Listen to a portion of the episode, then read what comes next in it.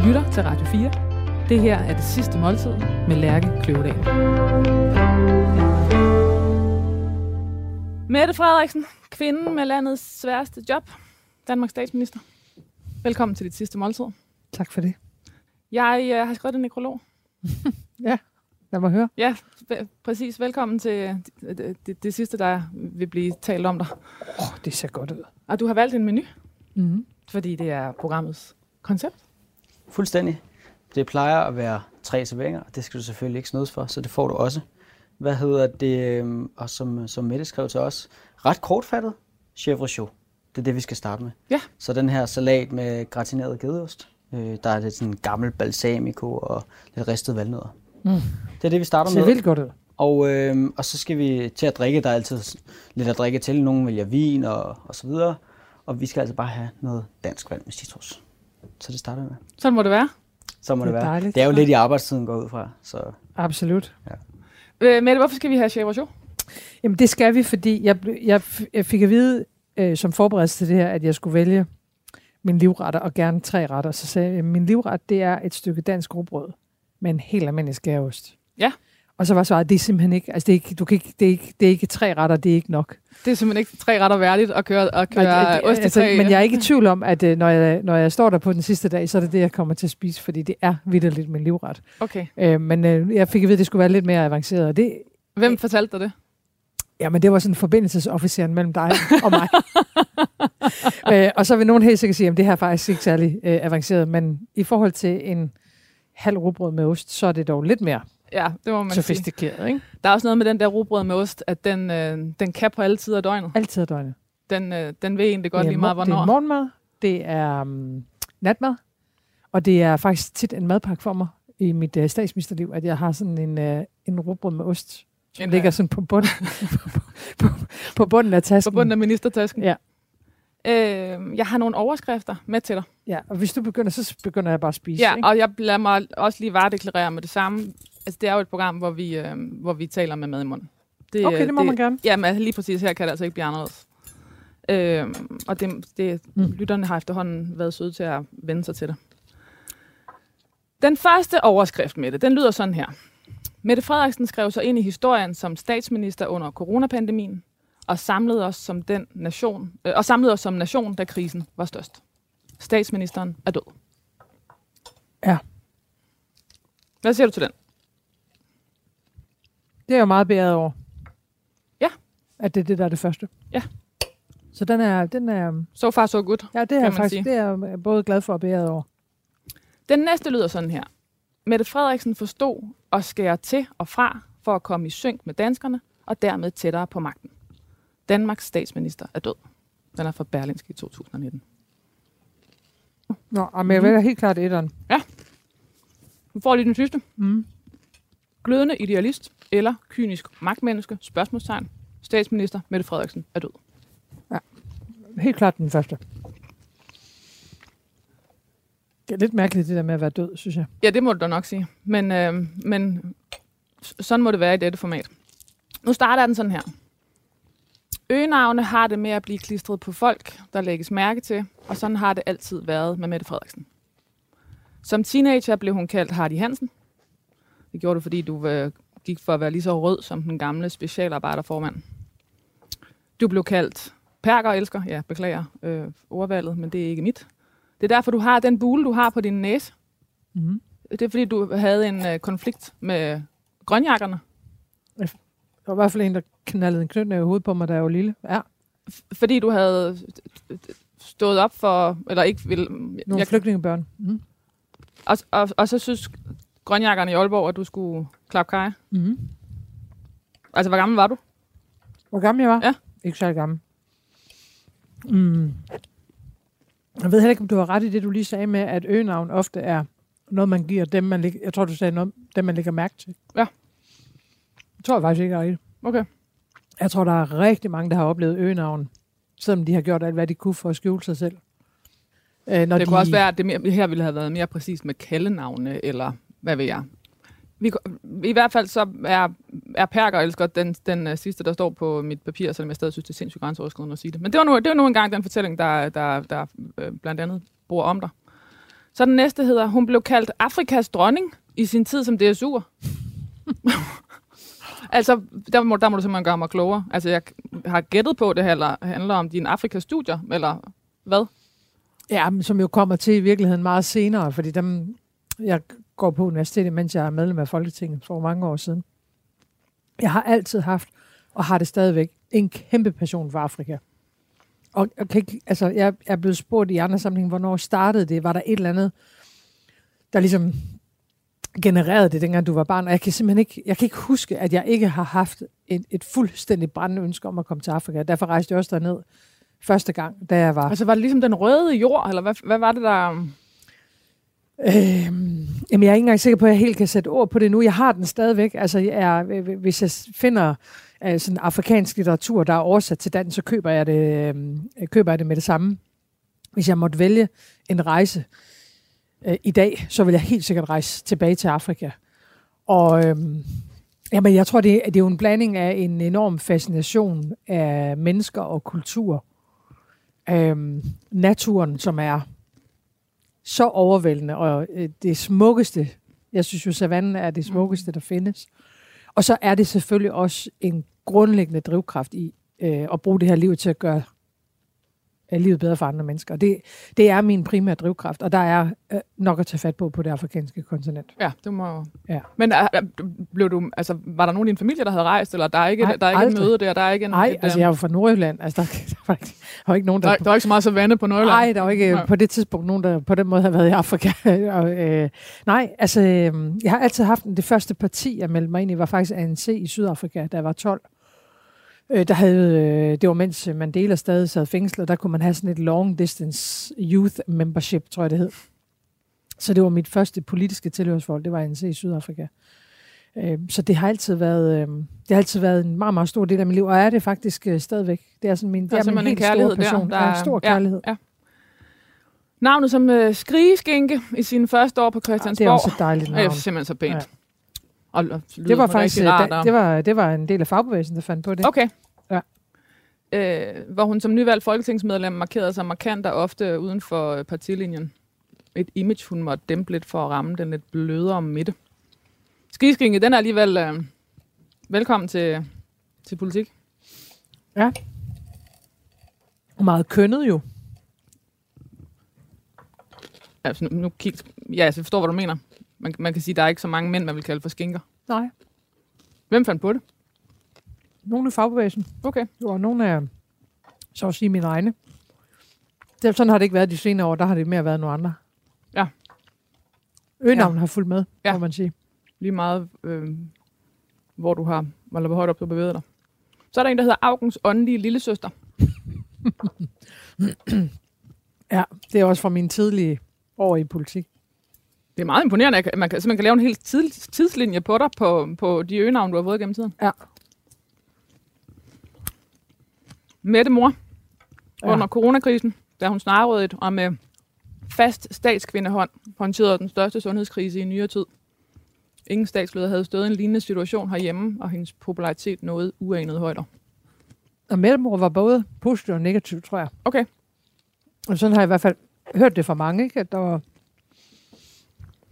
For nogen var det sådan i talesættelsen af mm, en statsminister, der både havde nosser til at træffe nogle Et meget kønnet ord med det. Det er et meget kønnet ord. Til at træffe nogle af de øh, allersværeste beslutninger i moderne tid, uden at ryste på hånden. Jeg ville jo ikke gøre det igen. Øh, hvis jeg Du stod, ville i øvrigt gøre det. Undskyld. Ja, det ville jeg. Ja, Hvis jeg stod over for det samme, ville jeg gøre Mhm. det igen. Øhm, ja. Øhm, hvordan, øhm, hvordan var det? Øh, altså, jeg, altså, vi, vi har jo alle sammen, vi kan jo re- kommer til at referere. Alle, Alle ved, hvor de var tidspunkt. 11. Alle ved, hvor vi var på det tidspunkt. Ja. Og så pludselig, så var det øh, vores allesammens virkelighed. og jeg havde det inden, fordi der er sådan et par timer om eftermiddagen, hvor øh, vi er der, altså beslutningsmæssigt, øh, sk- skal selvfølgelig mødes med Folketingspartier for at involvere øh, alle partilederne i, hvad det var, vi stod over for. Og så bliver der arbejdet nogle timer med min tale. Øh, og det, vi har selvfølgelig haft møde om den. Men der skulle så arbejdes nede i værkstedet, som man siger. ikke. Og derfor kunne jeg gå en tur i København og gå alene. Også fordi, du reelt ikke havde andet at lave lige der. Altså, Jeg havde ikke andet at ligesom- lave. det Jeg skulle ligesom øh, være, være klar til der om Mm. aftenen. Jeg var syg. Jeg var rigtig, rigtig syg. Jeg havde feber. Øhm, og altså, under normale omstændigheder, så havde jeg taget et par panodiler og nok prøvet at skære lidt ned på nogle aktiviteter. Det kunne jeg selvsagt overhovedet ikke. Så jeg går ud for Var at du ikke trække... bange for, at det var corona? Øh, men ved du det sjove er, at det, det er slet ikke inde på radaren der, at det kunne være det. Det virker jo helt, Ja, i dag. altså helt komisk. jeg, stod, jeg stod der med feber. Og, Ja, jeg stod med feber og hoster. Øh, og så er det først, altså det er først dagen efter, hvor jeg så er rigtig, rigtig syg. Altså med meget høj feber og, og ligger derhjemme og er sådan helt, hvor sådan, fuck, det kan jo, det kan jo være, jeg har corona, og så kommer der sådan en, det jo på det tidspunkt, hvor der så kommer der sådan en mand ind i helt rumudstyr og tester mig. Det er jo første gang, tror jeg, selv jeg blev testet den der dag. Der var Ja, ikke, det må du nærmest have været. der var ikke noget Man, nej, nej. Øh, corona. Og det var jo ikke, jeg havde jo ikke fri dagen efter, fordi øh, det, der sker kort tid efter, det er, at en del af mine internationale kollegaer sidder jo i samme situation, øh, som vi gør, og kigger også lidt på Danmark og siger, okay, de lukker faktisk ned. Og så, så sker der jo faktisk det i dagene efter, at en række andre lande heldigvis gør det samme, og på den måde redder vi ikke bare menneskeliv i Danmark, vi redder også menneskeliv andre steder. Øh, så jeg er på arbejde hjemmefra, men, øh, men nej, jeg, jeg, jeg, vi når slet ikke at tænke der på dagen, at jeg har corona, men jeg går en tur. Jeg har Elton John i ørerne. Det var min mors yndlingsmusik. Hun døde for øh, øh, nogle år tilbage, og jeg går næsten altid tilbage i hendes musik, når der er noget, der er svært. Fordi så møder du hende der, eller hvad? Ja, fuldstændig. Så er, hun, øh, så er hun med. Og så går jeg der i København, og det er sådan en smuk øh, forårsdag, i solen skinner. Øh, jeg, jeg, måske skinnede den ikke så meget, som min erindring siger mig, fordi det tror jeg Du faktisk havde ikke. også høj feber, så er alt sådan Ja, lidt. men det, på en eller anden måde var det bare sådan, og, og du ved, øh, det var koldt. Øh, det var stadig, altså det var marts, men meget vinteragtigt. og så ser jeg sådan det der, som man jo ser, når man går igennem en dansk by, altså nogen på vej hjem fra arbejde, og nogen hjem fra skole, og et par turister, der går og fryser lidt, og et ung kærestepar, og en gammel mand, og og jeg, jeg hilser på nogen, men taler ikke med nogen, fordi jeg, jeg, jeg, jeg tænker, jeg kan jo ikke tale med nogen, jeg kan jo ikke sige til dem, at i aften er jeres liv fuldstændig forandret. Så jeg går igennem København, men går netop og har den der følelse af, at man, shit, ved I godt, hvad det er, der venter os? Og det vidste vi jo ikke, og vi vidste heller ikke, det ville blive så langtrukken. Men øhm, der var jeg, i det øjeblik var jeg ensom. Mm. Og Pelle alene i verden. Ja. Vitterligt. Selvom der var fyldt med mennesker omkring dig. Ja. Næste overskrift hedder Minkmette. Den selv samme snarrådighed uden lovhjemmel førte til nedlukningen af et helt erhverv. En sag, der forfulgte Mette Frederiksen og belastede hendes troværdighed. Hvordan har du det med den? Og den Jamen, øh, den nye kommer, navn, den kommer jo til at følge med, det, og det er jo en del af den samlede mm. historie om coronahåndteringen i Danmark. Det var den rigtige beslutning. Øh, den står jeg fuldstændig på mål for, og det vil jeg øvrigt også gøre igen. Øh, Fordi det er klart, præsenteret over for et valg, skal vi gamble med, med danskernes liv og med vaccinen, eller skal øh, mængden slås ned, så er der jo ikke anden vej igennem det, end at slå de mængden ned. Så øh, det er jo blevet en del af den samlede coronahåndtering, og, og øh, jeg tror også, altså, øh, du ved jo godt, jeg er ærgerlig over, at der ikke, øh, der ikke var den hjem, den kom jo på plads, og alting øh, øh, lykkedes også, hvad det angår. Men man kommer jo ikke igennem sådan en krise her, øh, og træffer så store beslutninger, uden der også bliver begået fejl. Og det, det må man tage med, når man er Og mig. det, øh, ja, og man kan sige, det, øh, det sagde du sådan set også, at der ville komme til at blive begået fejl. Men, øh, men alligevel, der må være sådan en, altså, hvad skal jeg sige, det er selvfølgelig ekstremt forenklet, men, men det øh, ærgelsen over, at øh, må være massiv. Jo, men det er jo en menneskelig fejl. Øh, fordi det altså min kommission siger det også, at vi skulle selvfølgelig have haft vid som regering, der ikke var den hjemmel. Man bebrejder jeg øh, embedsmænd, der arbejdede dag og nat, uge efter uge. På det, vi er jo i november på det her tidspunkt. Vi startede i februar. De har været på arbejde et halvt år. De fleste af dem, tror jeg, har sagt nej til deres egen børns fødselsdag og alt muligt andet, i, som også er vigtigt i et menneskes liv, for at få øh, Danmark godt igennem. Så jeg, altså, jeg, har ikke, jeg bebrejder ikke nogen noget. Øh, jeg synes, det er, øh, det er lidt uproportionalt, hvor meget fokus der har været på det, når man kigger på den samlede coronahåndtering, fordi vi står så godt, som vi gør. Men sådan er politik jo også. Har du sådan en fornemmelse af uretfærdighed i det? Nej, det ved jeg ikke, om jeg vil sige. Altså, øh, jeg synes, det, jeg synes der er noget øh, proportionalitet, som er gået tabt. Øhm, og jeg står fuldstændig ved beslutningen. Og, og det kan man sige, det, det synes jeg næsten er det, der er altså det, der i virkeligheden er det mest ærgerlige i det her, det er, at det lykkedes nogen at ligesom sætte spørgsmålstegn ved, om det var rigtigt at slå mængdene ned. Altså fordi havde vi ikke gjort det, så var der jo folk i Nordjylland, der var døde. Øhm, og det, altså, mennesker skal jo ikke dø på grund af mink. Det går, altså, det går da, det, jeg til at sige forhåbentlig, det går da ikke. Mm. Og så den, efter, den måtte jo komme her efterfølgende slette med det, da det kom frem, at afgørende sms'er var blevet slettet i forbindelse med mink-sagen. Ja, altså der lå jo en, øh, en, en, øh, en, en, en anden befaling, kan man sige, i statsministeriet i forhold til, øh, at alle sms'er ikke skal være tilgængelige. Og øh, det interessante i den sammenhæng, det er, at man, hvis man nu forestiller sig, at Folketinget vil nedsætte en kommission, der skulle afdække noget, der går før mig, så vil man faktisk ikke kunne finde de tidligere statsministers sms'er, fordi de er blevet slettet alle sammen. Lars Lykkes sms'er er slettet, Helle Thornings er slettet, Anders Foghs er slettet, tror jeg. Øh, fordi det er det, der har været fast praksis. Man ligesom har renset telefonen. Men, øh, Men igen, var, uh, altså, uh, timingen var vel alt andet lige uh, uheldig. Yeah. Uh, irriterende. Uh, og Men fald, man kan sige, der er jo ikke noget substans i det, fordi der, selv hvis de sms'er havde været der, var der jo ikke kommet noget frem, som er anderledes end det, jeg allerede har sagt.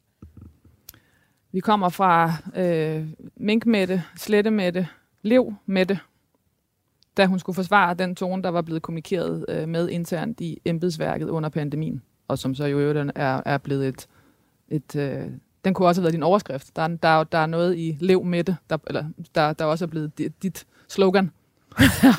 det tror jeg ikke, jeg har sagt det én gang i mit liv, så et slogan, det skal man have sagt flere gange. Jamen det der mente jeg jo som et forsvar for nogle mennesker, som jeg har oplevet, har en meget, meget stor aktie, vi kom igennem den her krise. Og jeg synes, det er blevet alt for let at skyde på embedsmændene. Øh, og jeg, jeg tror simpelthen også, og det, nu kommer jeg til at støde nogen på øh, noget, man ikke må støde folk på. Nu siger jeg det alligevel. Der er meget forskel på teori og virkelighed. Øh, og det er der i alle livets henseender. Og jeg er bekymret for, at skrivebords Danmark på en eller anden måde lykkedes med at mistænkeliggøre det, der kan ske i virkelighedens verden. Altså, når, hvis politiet står i en voldsom anholdelse, tror du så, at de altid taler pænt?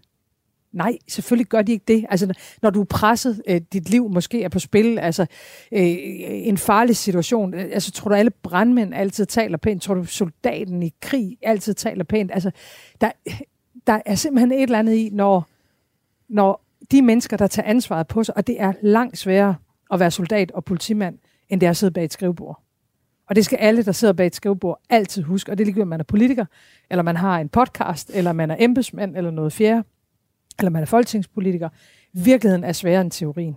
Og hvis ikke der er et rum for, at dem, der står i krisen, kan få lov til at gøre det på den måde, de mener er det rigtige. Altså hvis vi stiller altså fuldstændig over, øh, altså har sådan, det, hvad, hvad, hvad kalder man, overmenneskelige krav, så, så altså, så, så kommer vi ikke igennem kriserne. Så det der med, hvordan folk taler til hinanden, alt muligt, jeg kunne da sagtens stille mig op og sige, ej, det synes jeg virkelig ikke. Altså, jeg synes, alle sms'er skal starte med kære dig og venlig hilsen. Men det er da ikke det, der er det afgørende. Det afgørende er det, altså, kommer vi igennem krisen eller ej? Hvordan folk så har kommunikeret på en sms.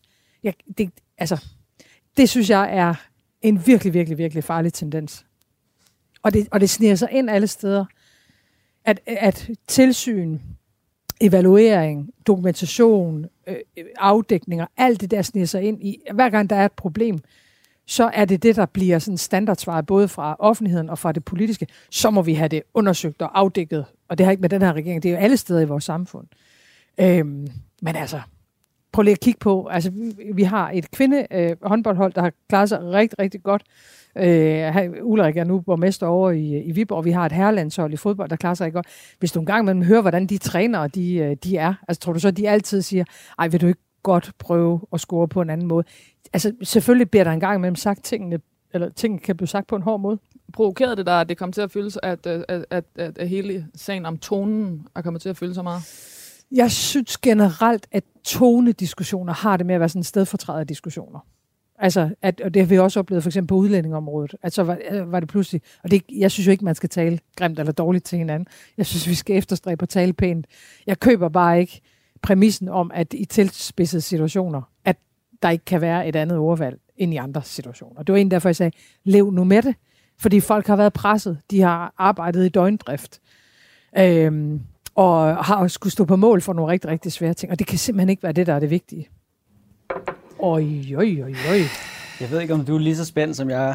Altså, jeg, jeg er totalt spændt. Det her, det er jo på en eller anden måde øh, en, en opfindelse. Det er Mettes opfindelse. Eller det, er- det er ja. i hvert fald... Øh, du, du havde ikke meget at gøre med, Jonas, i, øh, i Tit så, instruktionen. øh, hvis, jeg, hvis jeg ikke har lavet det før, og det hænder, så, øh, så må jeg google eller finde en bøger eller noget.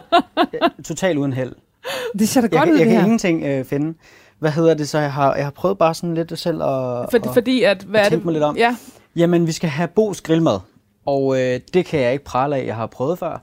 Nej, men Så- det skal du så prøve jo. Ja, jeg bliver nødt det til at tage det hjem til. en aften. Ja, det vil være hyggeligt.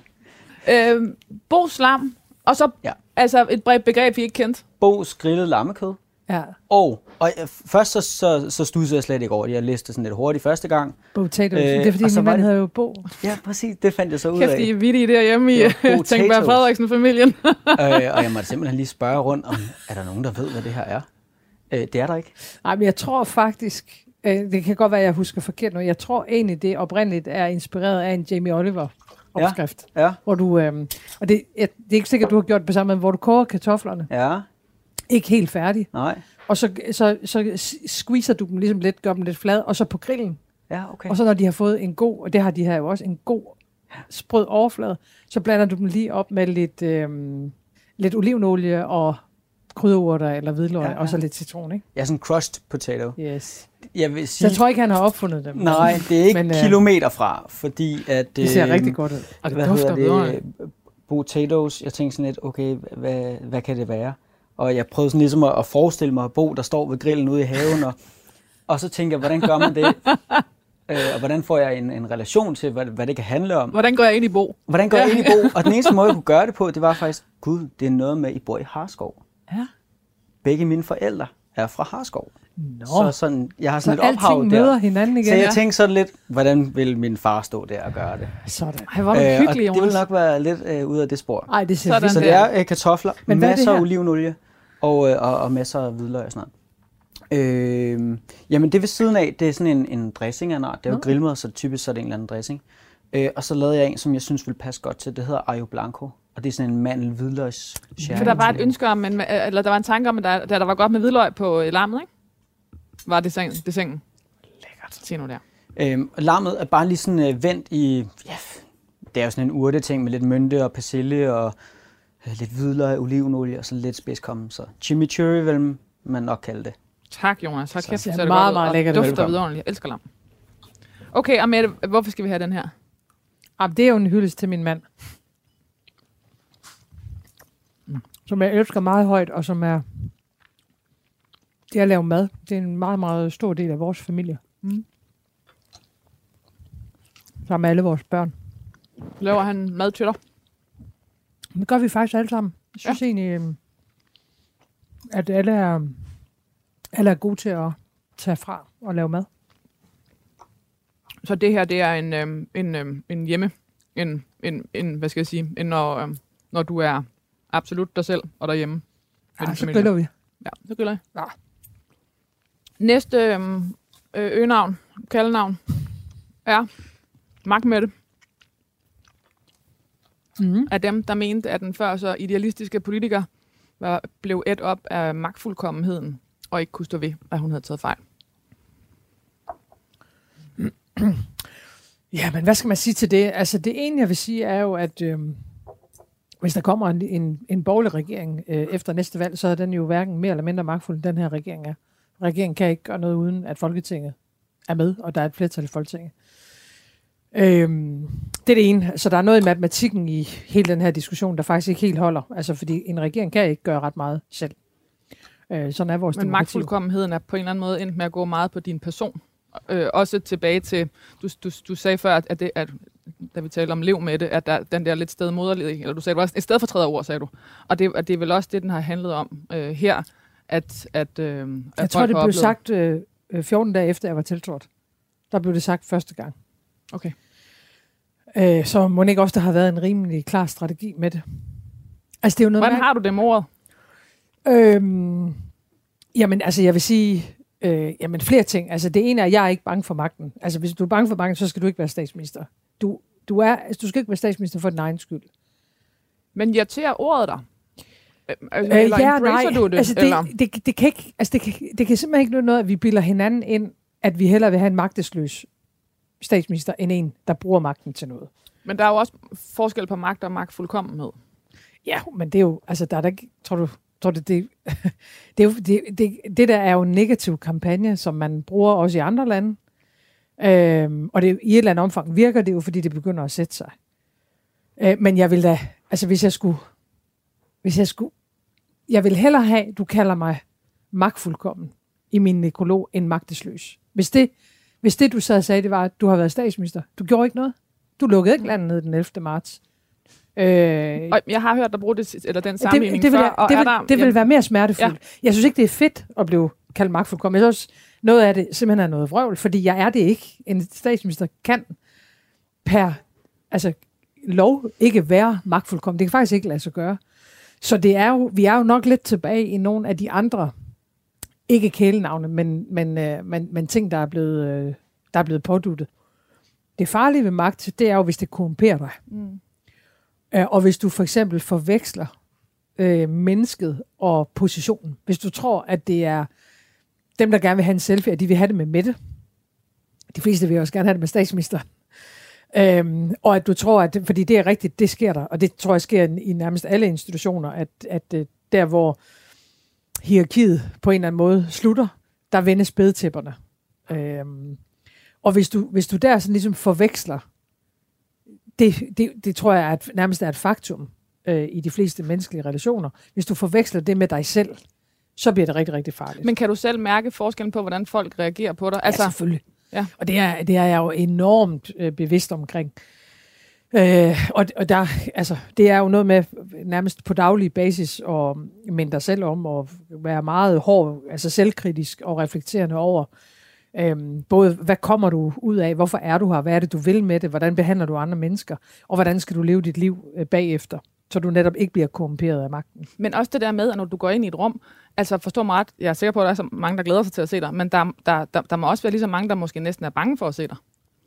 Jeg håber jeg sgu da ikke. Men forstår du, hvad jeg mener? Det er jo, også den, det er jo også den effekt, magt har, at folk bliver øh, nervøse. Altså, øh, jeg kan afsløre, at jeg har ikke sovet særlig meget, siden jeg fik den dato at vide, hvor jeg fandt det at vide. Jamen, det er jo det, der sker. At du ikke, altså, det, jeg formoder, Hvordan det, du, er det så at sidde sammen med mig? Det er super fint. Men jeg mener bare, det er jo den effekt, som magt også har, at der ikke er noget, som er sådan lidt, nå, altså, at, at alle folk opfører sig lidt, eller mange, nu taler jo ikke om din nærmeste og din inderste, men, men, øh, men, men hvordan er det som menneske, at, øh, at, at, at, at lige pludselig at ryge op i, i den, vi har jo ikke så mange af øh, den type mennesker i et land som Danmark, som fordi vi er jo et relativt fladt samfund på rigtig mange måder. Ja. Jamen er det ikke lidt i samme kategori? Altså, at du skal vide, at der er noget, der følger med positionen. Mm. Øh, rammerne omkring dig. Mm. Øh, positionens betydning. Den skal du være bevidst om. Og hele tiden blive, være, altså, være grounded i dig selv. Mm. Som jeg egentlig ikke synes er særlig svært, fordi jeg er jo det er ualmindeligt at være statsminister, men det er meget almindeligt at hedde Mette og komme fra Aalborg. Men det er lige og min familiebaggrund det, det er, lige præcis er det meget clash. almindelig. Og... Ja, det er lige præcis det clash, som jeg synes er spændende, eller som jeg synes må være vildt, fordi at på den ene side... Men det er jo et clash, der er meget mindre i... Altså, det, det er jo et clash, der er anderledes i Danmark, end i de fleste andre lande. Jeg tror ikke, at det er alle mine øh, kolleger rundt omkring i verden, der selv laver mad, for eksempel, og mm. vasker tøj. Eller vasker vinduer, som der har været meget øh, snak om, eller ja. smør en makrelmad. Ja. Øh, eller hvad det nu er. Øh, så klasset er jo anderledes i Danmark, fordi vi jo altså på store træk lever et ret normalt liv. Næsten ligegyldigt, hvor magtfulde vi er, i hvert fald i det politiske system. Ikke? Held, og det er godt. Det er rigtig, rigtig godt. Hun bar til med også den tvivlsomme titel Makrel med det, da hun postede robrødsmadder med makrel på sine sociale medier, og vi en gang for alle fik slået fast, at der er identitet og politik i mad. Apropos øh, øgenavn, som også næsten bliver mobning. Altså den der makrel med det, den gad man ikke have haft med i skolegården, vel? Den havde været... Ej, jeg vil ikke anbefale nogen at have makrel med på madpakken, men det kom bag på mig, at, øh, at det blev så stor en diskussion omkring det her makrel, fordi jeg gik egentlig rundt og troede, at langt de fleste børnefamilier i Danmark øh, spiser makrelmad, hvad det så også, tror jeg, er tilfældet. Øh, men i hvert fald også jo ned i samme men samtale noget... her, hvad bestiller hun til sit sidste måltid? Ja, Kommer men, der men en makrelmad ind? Det, jamen det, der er jo et eller andet i hele den her diskussion, der sådan lugter af sådan noget med, at man kan ikke være flere ting på én gang. Øhm, men det er de fleste mennesker jo.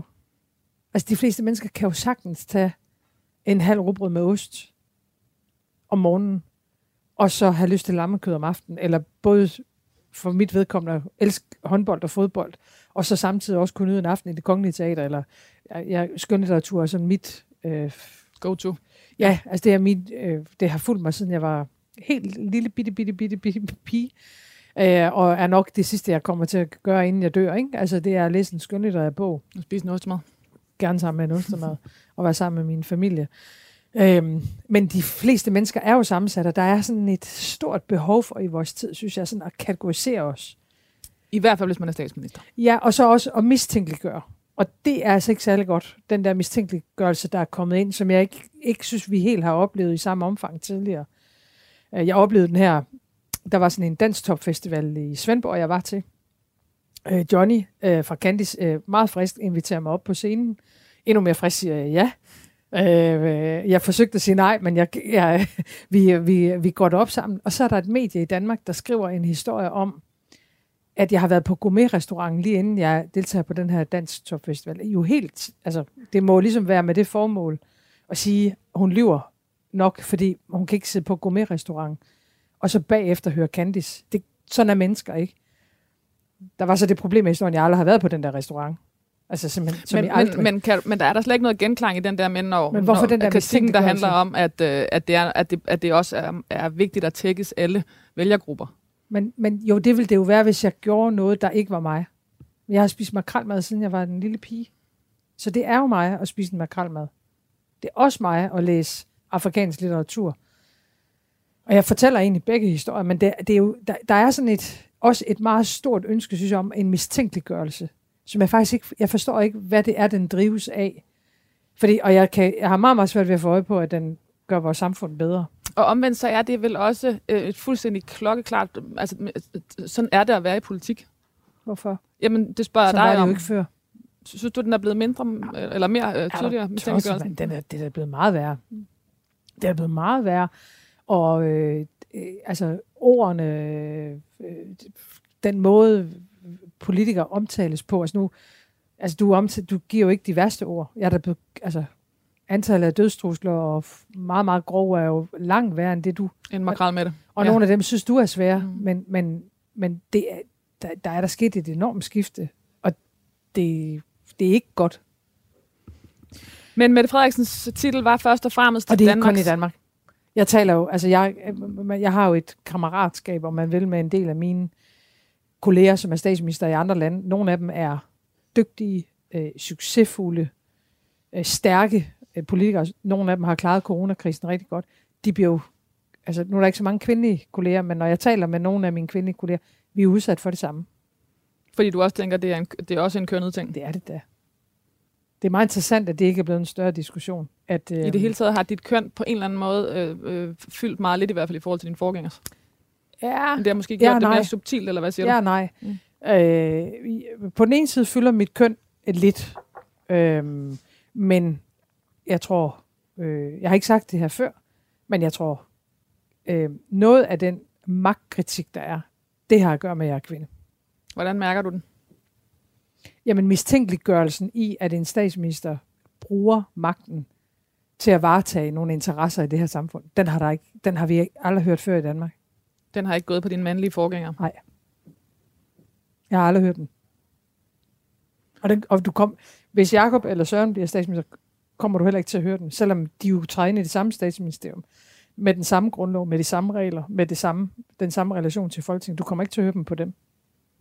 Men Mette Frederiksens titel var først og fremmest Danmarks statsminister. Den 27. i rækken, den anden kvindelige, den yngste nogensinde, og den første og eneste under coronaepidemien. Det sidste skrev hende for alvor ind i historien. Mette Frederiksen var altid, fra da hun var helt lille, politisk aktiv, eller i hvert fald politisk opmærksom. Hun voksede op i Grønlandskvarteret i Aalborg, hvor hun boede hele sin barndom og tidlige ungdom. Det var et blandet boligområde, som, øh, hvor mange havde det svært, og Mette skulle ikke kigge langt for at se alvorlige problemer, når hun gik på vejene i 80'erne. Selv havde hun en tryg base derhjemme, hvor både farmor og farfar, morfar, onkler og tanter alle sammen boede lige i nærheden. Selv beskrev Mette det som en rigtig rundboldvej. Det har du sagt til alt for damerne i 2017. I dagplejemor Annette og typograf Flemming Frederiksens murmestervilla var der altid mennesker. Naboer, kolleger, partifælder, venner. Alle var velkomne, bare de kunne acceptere, at der altid blev snakket politik, særligt mellem far og datter. Siden Socialdemokratiet blev stiftet i 1871, har partiet haft medlemmer fra Mette Frederiksens slægt. Oldefaren kom i fængsel for at agitere for højere lønninger. Farfaren, Svend Erik Frederiksen, var tillidsmand og medlem af Nordjyllands Amtsråd. Faren var tillidsmand for typograferne på Aalborg Stifttidene og medlem af Amtsrådet.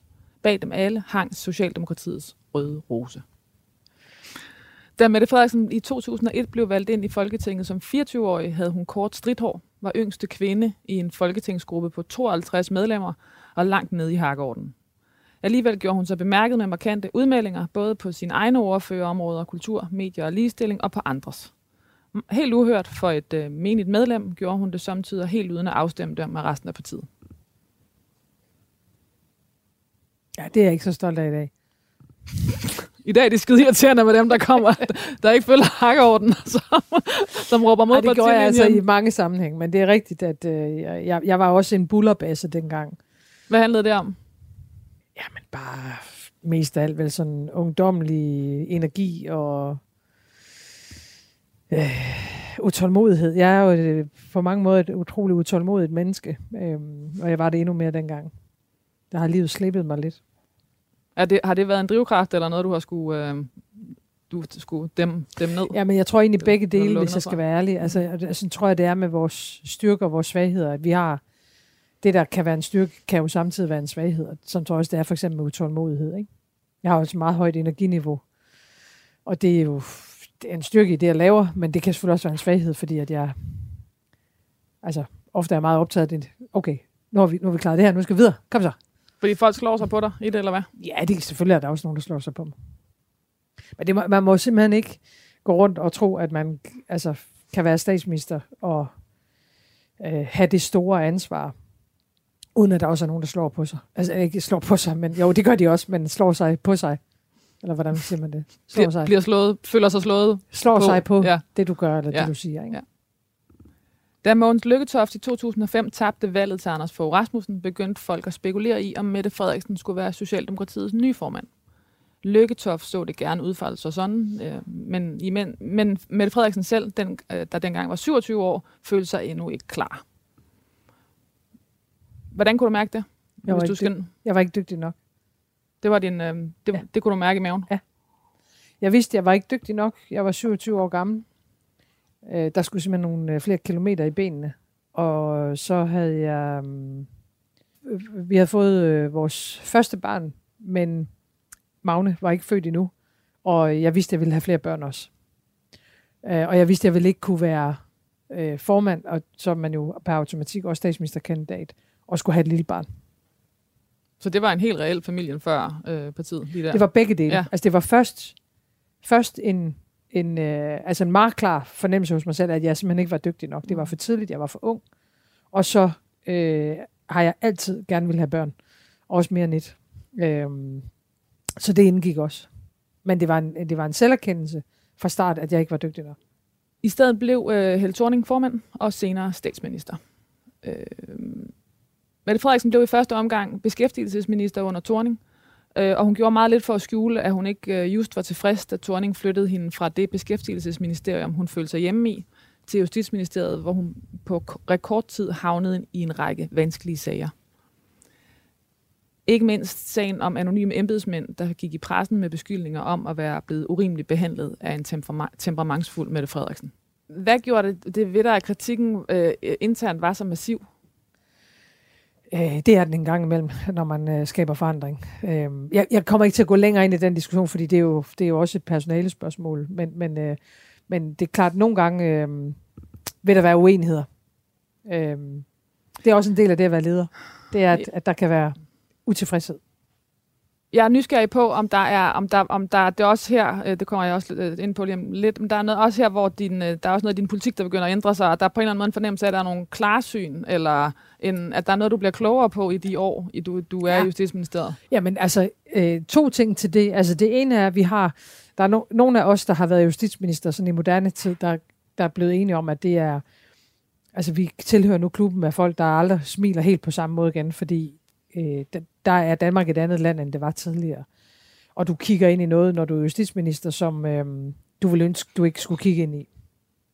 Øh, så der er en anden alvor. Altså en, en, en redsel, en, Ja. en angst. En, Nej, altså ikke, jeg har det, men, men, øh, men altså, der er jo en grund til, at der kan ske et terrorangreb på dansk jord. Det er jo, fordi du har en, en, et radikaliseret, eller en radikaliseret del af indvandrermiljøet i Danmark, som ikke vil Danmark det godt, og som jo så også for eksempel der med terrorangrebet viser, at de er i stand til at, at tage midler i brug, som kan koste menneskeliv. Og det er jo et nyt vilkår på dansk jord, sådan har det ikke været tidligere. Øhm, der er ingen tvivl om, at der sker utrolig meget med mig i de år, jeg er minister på udlændingområdet. Først sidder jeg på beskæftigelsesområdet, øh, og kan jo se, at i, i rigtig mange statistikker, der tynger vores økonomi, der fylder øh, især kvinder med ikke-vestlig baggrund for meget. Og da jeg så går ind i Justitsministeriet, der bliver det værre endnu, fordi på kriminaliteten er den etniske sammensætning jo helt, helt, helt skæv. Så lige så vigtigt det er at sige, at der er mange, der er kommet hertil udefra, der klarer sig godt og bidrager positivt til vores samfund, så må man bare sige, især på justitsområdet, der betaler Danmark og mange danskere prisen for en fejlslagende integration.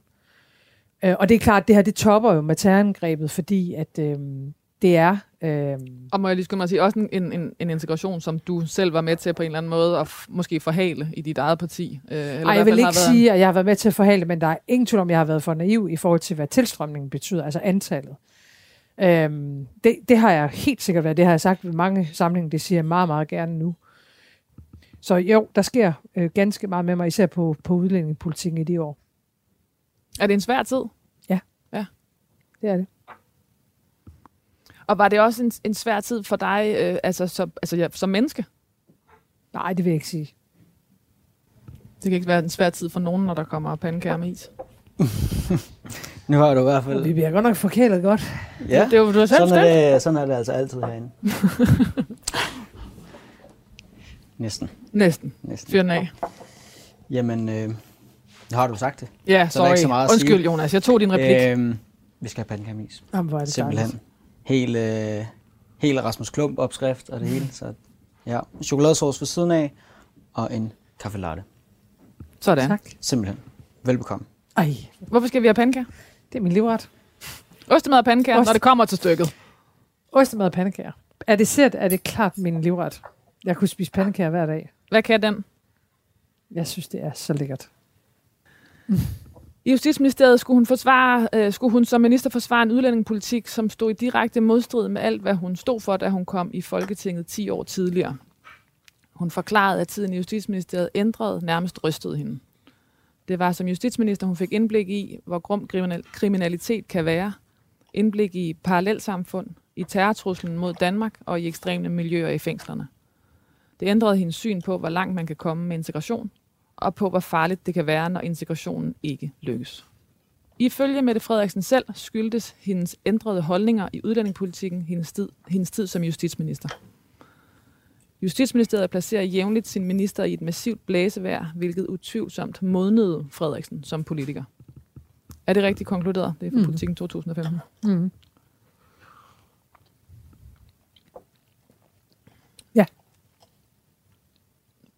Der var et før og efter på en eller anden måde. Mm.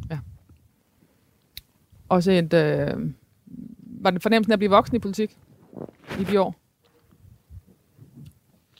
Mm. Ja, i hvert fald hvis du tager, altså tager alle årene med.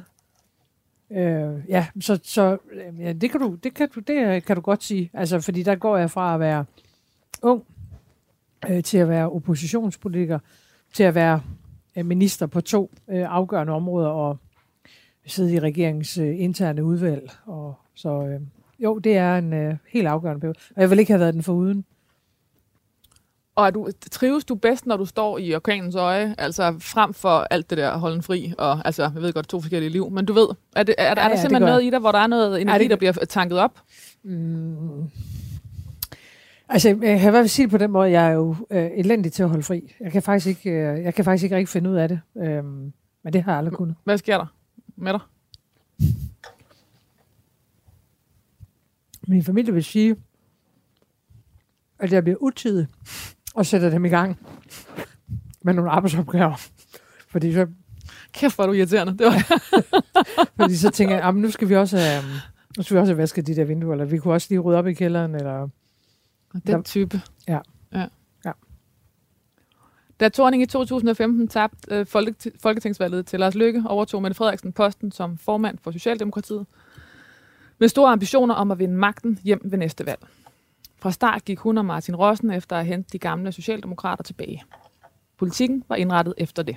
Stilen var indrettet efter det. Da godt 100.000 DF-vælgere ved valget i 2019 skiftede til Mette Frederiksens parti, skiftede magten. Hun vendte 20 års magtbalance, endda i en økonomisk højkonjunktur, hvor regeringer typisk bliver genvalgt. Socialdemokratiet var etter et sejrende parti. Så smiler du. Og det er da egentlig også øh, rimelig glad for. Kort tid efter Mette Frederiksen blev statsminister, brød pandemien med covid-19 ud. Den 11. marts 2020 holdt Mette Frederiksen pressemøde, de fleste danskere nok aldrig vil glemme. Danmark lukkede ned. Det gik op for folk, at pandemien var alvor, at den var livsforandrende og i værste fald livsfarlig. Mette Frederiksen blev coronaminister, der gjorde os bekendte med begreber som smittetal, afstandskrav, værnemidler og ikke mindst samfundssind. Meningsmålingerne talte for sig selv. I begyndelsen af marts 20, altså inden første nedlukning, synes 39 procent af danskerne, at Mette Frederiksen gjorde det godt som statsminister. En måned og utallige coronapressemøder i statsministeriet samt en nedlukning senere, var tallet i begyndelsen af april fordoblet.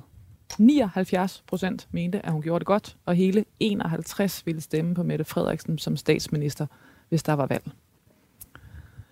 Mette Frederiksen formåede at skabe tryghed i en verden, der pludselig føltes usikker, og med sit panel af eksperter stolede danskerne på, at Mette Frederiksen ville få os sikkert gennem krisen. Hvorfor udskrev du ikke valg? Dengang? Ja, Ej, kan man da ikke. hvorfor kan man ikke det? Ej, det havde været totalt uforsvarligt. Vi anede jo ikke, hvad der skete. Men Ej. med, med de popularitetstal, Ej, men så havde du sat dig selv. Jeg havde jo sat mig selv højere end, øh, pandemi, altså en krisehåndtering. Ej, er du bims, mand? Ej, det må, du- det må du jo dele med ikke.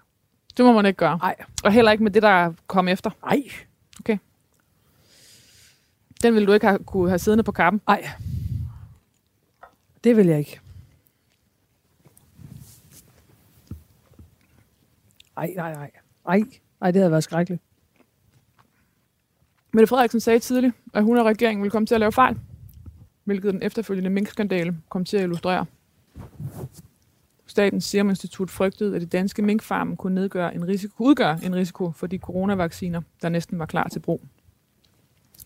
Mette Frederiksen handlede resolut og beordrede alle danske mink aflivet på et pressemøde for hele nationen. Uden at vente på en second opinion fra uvildige eksperter. Mette Frederiksens regering trumfede beslutningen igennem uden for inden at sikre, at beslutningen overhovedet var lovlig. Efterfølgende konkluderede en uvildig kommission, at Mette Frederiksens udtalelser objektivt set var groft vildledende, hvilket kostede hende en politisk næse, ligesom flere embedsfolk blev hjemsendt. Andre fik advarsler, ligesom jurister blev ved med at diskutere, hvorvidt Mette Frederiksen kunne være straffet for at handle groft uaksomt, da hun vildledte befolkning og folketing. Der var dog øh, ikke flertal i Folketinget for at gå videre af det retslige spor og undersøge, om Mette Frederiksen kunne straffes. Sagen fyldte enormt i de danske medier og det, i det politiske landskab, og var i høj grad med til at præge opfattelsen af Mette Frederiksen som statsleder. Mette Frederiksens kritikere mente, at Mette Frederiksen aldrig for alvor erkendte, hvor alvorlig Mink-sagen var. Mens øh, Mette Frederiksen støtter mente, at hun håndterede sagen klogt. Samlet set mistede øh, Mette Frederiksen dog opbakning blandt vælgere og støttepartier for hendes håndtering af Mink-sagen, og flere, måtte, flere, øh, flere gange måtte hun forsøge at aflive den opfattelse af, at hun som statsminister agerede magtfuldkommet, øh, den følelse, der voksede over sommeren 2022. Hvad siger du til den? Efter, til det eftermæle? Ja, hvis det er det eneste eftermæle, så det vil jeg være, det vil jeg være ærgerlig over. Der mangler også nogle ting i, synes jeg, i din øh, præsentation af det. Altså, øh, for det første, at Mink-kommissionen også siger, at jeg ikke havde viden om, eller havde nogen som helst hensigt om det, der så sker på, på pressemødet. Altså, øh, at jeg vidste ikke, at der ikke var hjemmel. Øh, og jeg havde ikke nogen hensigt om at gøre noget forkert. Det er jo ret, øh, ret vigtigt, ikke? Øhm, To, i det øjeblik, jeg bliver gjort opmærksom på, at der er en hjemmelsproblematik, der er det mig, der gør Folketinget opmærksom på, at den er der, så vi har ikke forsøgt at skjule noget. Vi har faktisk øh, efterstræbt at rette ret op på de fejl, der er. Øh, jamen altså, øh, summa summarum vil jeg jo, øh, jeg vil have, have det på det personlige plan, vil jeg jo have det meget værre, hvis vi sad her i dag, og du kunne sige, du fik en risikovurdering, Mette Frederiksen, den dag i november. Du vidste, at øh, især nordjydernes liv var på spil. En del nordjyders liv ville være på spil. Og du kunne have undermineret den vaccine, hele verden ventede på. Det var før, vi havde en vaccine. Man glemmer det helt. Der var mm. ikke en vaccine. Og du kunne have sat Danmarks ry og omdømme på spil ude i verden, altså dansk eksport. Du valgte af det ene eller det andet eller det tredje hensyn, og sidde det overhørige. Og du aflevede ikke mængdene. Det, vil, altså, det havde da været langt værre. En af de embedsfolk, som danskerne ret uhørt kom på fornavn med, var Barbara Bertelsen. Barbara Bertelsen og Mette Frederiksen havde fulgt det siden Justitsministeriet, og Mette Frederiksen forsvarede nu Barbara Bertelsens hårde tone, lev med det, og beholdt hende som departementchef, øh, selvom hun gav hende en skriftlig advarsel for hendes rolle i Mink-sagen. Hvorfor er øh, Barbara Bertelsen så vigtig for dig? Jamen, Barbara Bertelsen er ikke specielt vigtig for mig, men, men er en af landets dygtigste embedsmænd.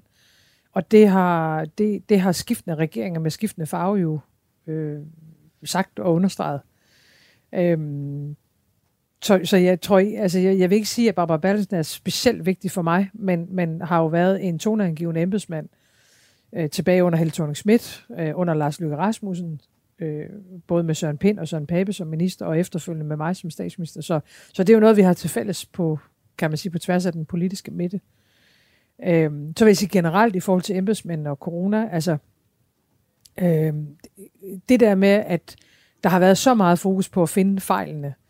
Øh, altså jeg, jeg, jeg, jeg tilhører ikke, kan man sige, den, den strømning, at det er fejlene, der er det afgørende. Øh, og jeg tror, det bliver værre nu, altså i vores samfund, fordi vi har jo, i Danmark har vi jo altid haft en tradition for at håndtere udfordringer i fællesskab. Så når der er et problem et eller andet sted i en kommune, så finder man en løsning. Amerikanerne har altid gjort det via den juridiske vej, og det der kommer der meget mere i Danmark, og det vil i mine øjne ikke være godt for vores samfund. Men jeg er ikke, jeg er ikke en fejlfinder. Jeg er hvordan man håndterer fejlene, men ikke, ikke det faktum, at fejlene opstår. Fordi fejl opstår, når mennesker gør noget. Øhm, ja, og det har vi behov for, at der er flere, der tør gøre. Lægger hånden på kogepladen. Mette Frederiksens politik ændrede sig med årene. Når kritikerne kaldte Mette Frederiksen en vendekåbe, der over natten skiftede sine venstreorienterede holdninger ud med en stram beskæftigelses- og udlændingepolitik, sagde støtterne, at hun havde været i bevægelse i mange år. Både støtter og kritikere kunne blive enige om, at Mette Frederiksen var en statsleder med eminent sans for det politiske spil, og med en helt sjælden sans for at kommunikere. Stilheden holdt Mette Frederiksen ikke meget af.